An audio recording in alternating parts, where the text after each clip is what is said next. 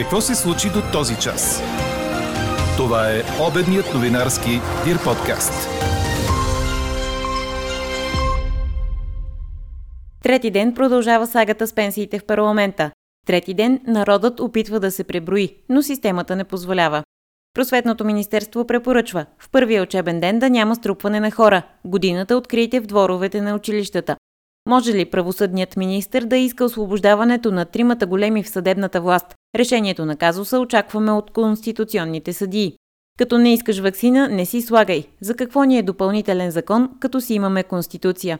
Още от знаковите коментари, свързани с днешния ни въпрос, закон срещу задължаването за COVID-вакцина, одобрявате ли, ще чуете в края на подкаст новините.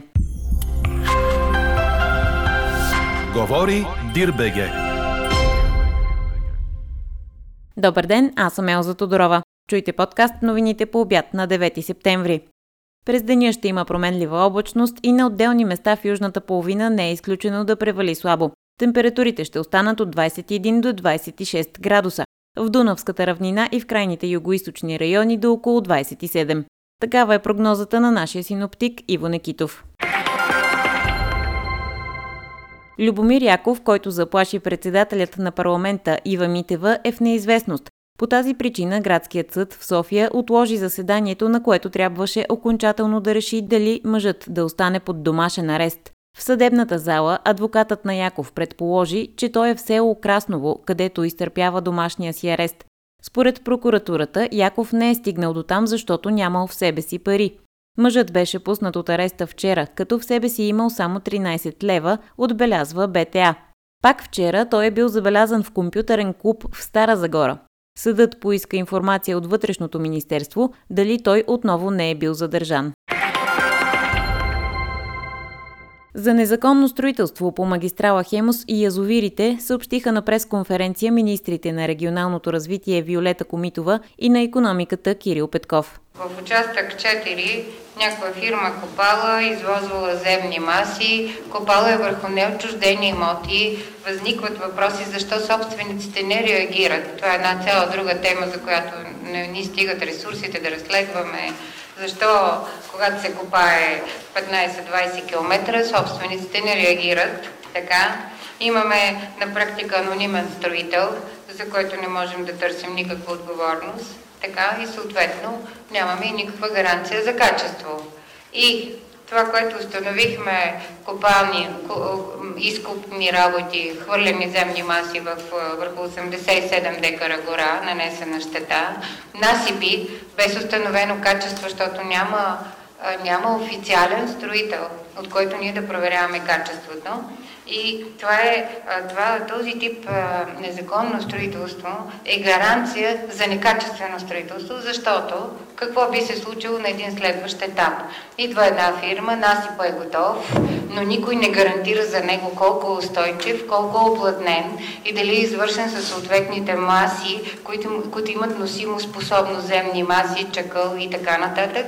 И когато отгоре се положи асфалта, след няколко години ние всички можем да видим а, набраздяване на повърхнината на асфалта, защото основата е подготвена по този начин. Ние го наричаме незаконно строителство, защото се прави без разрешение за строеж и няма фирма, която да отговаря за това. Аз се надявах да няма язовирни стени, направени без строително разрешение. Оказва се, че строителните разрешения за единствените 10 язовира от 416 язовира, които са построени, са нула. Нито една от тези стени е построена с строително разрешение.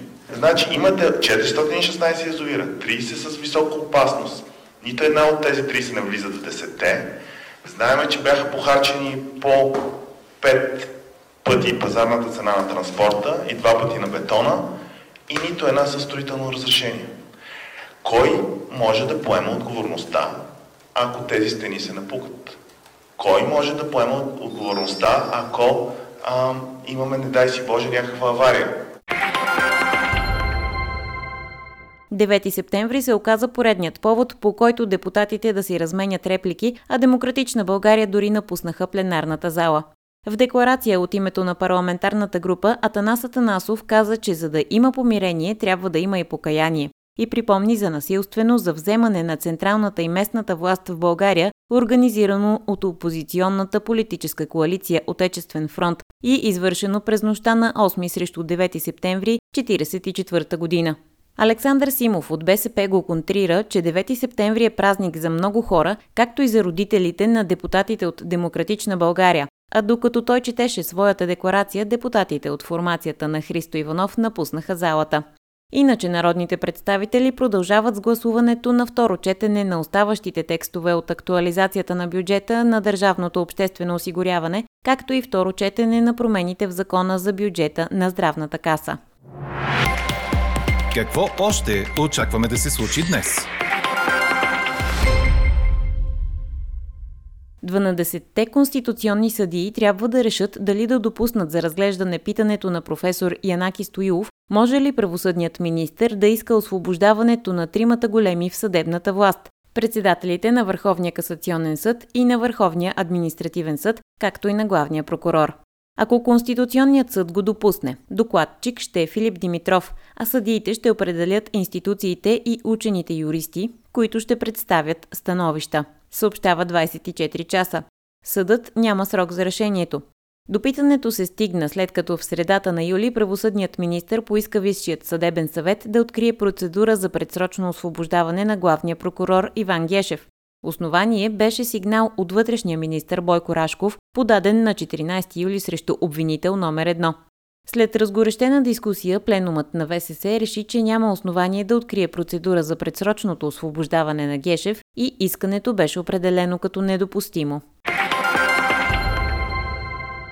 В Министерския съвет тече заседание на съвета по сигурността.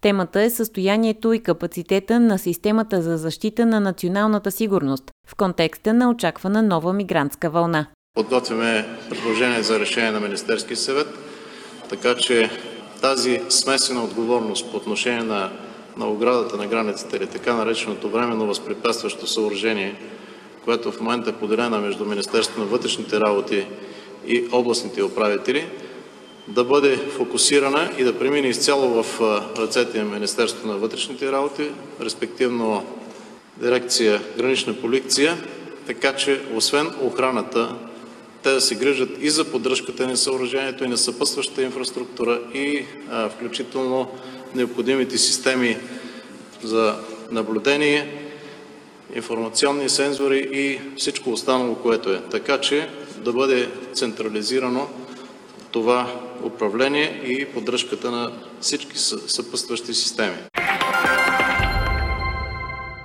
Когато има висок процент на заразени ученици, до 10 на 100, ще се преминава в обучение от разстояние в електронна среда. Онлайн ще се учи и при твърде много заразени учители. Другият случай е когато Здравното министерство излезе с изрична разпоредба, че училищата трябва да бъдат затворени. Това разяснение на вчерашните насоки, публикувани от Просветното министерство, направи пред БНТ служебният министр на образованието и науката Николай Денков а неговата заместничка Мария Гайдарова пред BTV направи препоръка за първия учебен ден – да не се струпват всички ученици, да има плавен график за откриването на учебната година и тържествата да са на открито. Четете още в Дирбеге! Новак Джокович се класира за полуфиналите на откритото първенство на Съединените Американски щати, предаде Корнер. Световният номер едно победи с 3 на 1 сета Матео Беретини от Италия, като подобно на 4 от 5 си мача в турнира до този момент, Ноле загуби първия сет. Той все пак успя да осъществи обрат, като продължава мечтата си за спечелване и на четирите турнира от големия шлем за годината. Негов съперник на полуфиналите ще е Александър Зверев, който безпроблемно спечели в три сета срещу Лойд Харис. 18-годишната Ема Радокано пък продължи да пише история при дамите, след като се превърна в първата квалификантка, успяла да достигне до полуфиналите в Нью Йорк. Освен това, тя е едва третата тенисистка извън първите 100, която достига до подобна фаза на турнира. Младата Радокано, която е номер 150 в света, продължи да пише своята приказка, побеждавайки в два сета олимпийската шампионка Белинда Бенчич. Чухте обедния новинарски Дир подкаст. Подробно по темите в подкаста четете в Дирбеге. Какво ни впечатли преди малко?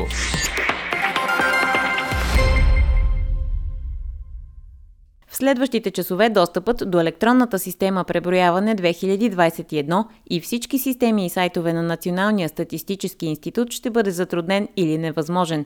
Това съобщиха тази сутрин от института, цитирани от 24 часа. Оттам уточняват, че проблемът е в поредица атаки от тип отказ от услугата с трафик над 250 гигабита в секунда. Екипи от отговорните институции са предприели технически и технологични мерки за възстановяване на услугите и гарантират, че всички данни на хората, които са се преброили електронно до момента, са защитени. До обществения защитник Диана Ковачева са били подадени десетки жалби и сигнали във връзка с системата за електронното преброяване. Оплакванията са заради начина по който се осъществява процесът, съмнения за застрашени права и въпроси, свързани с различните аспекти от преброяването. Ковачева е изпратила писма до председателите на НСИ и на Комисията по дигитализация, електронно управление и информационни технологии в Народното събрание. В същото време шефът на НСИ Сергей Цветарски излезе с писмо до университетските преподаватели, в което ги призовава да насърчат студентите да се включат в преброяването. Университетите трябва да бъдат пример за отговорност и да насърчават младите хора да участват във важните за страната процеси, смята той. А какво ще кажете за това?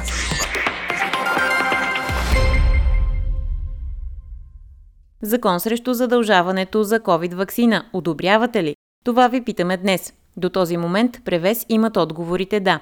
Наш слушател коментира, като не искаш вакцина, не си слагай. По-интересните мнения по темата обобщи Елена Бейкова. Такъв законопроект след толкова провалени опити за кабинет е чиста проба пиар, смята наш слушател. Друг пита, за какво ни е допълнителен закон, като си имаме Конституция, член 29, алинея 2, освен ако няма да има наказателна отговорност за всеки, който принуждава друг човек да се вакцинира против волята му. А текста от Конституцията, който слушателят ни цитира, гласи Никой не може да бъде подлаган на медицински, научни или други опити без неговото доброволно писменно съгласие. Друго мнение гласи Кому е нужен закон, който следващ парламент може да отмени след два месеца? Проблемът е, че тук медицината е отстъпила назад и парите, маркетинга и економиката са на преден план. Компаниите, производителки на вакцини сами подкопаха стремежите за вакцинация поради воденето на негативни кампании една срещу друга. Отделен въпрос е и, че самите вакцини не са достатъчно изследвани. Въпрос задава и слушателят ни, който се представя само като Илиян – толкова ли е трудно да се върнем назад, да видим как човечеството се е преборило с други такива здравни кризи, каквито е имало още в Древен Египет? И сам отговаря с задължителна вакцинация. Анкетата продължава. Гласувайте и коментирайте в страницата на подкаста. Експертен коментар по темата очаквайте във вечерния ни новинарски подкаст точно в 18. Ако желаете лично да споделите мнение, да изпратите новина или да предложите идея, пишете ни на подкаст news.dirbg като оставите име и телефон за обратна връзка. Ние четем вашите отзиви. Слушайте още, гледайте повече и четете всичко в Дирбеге.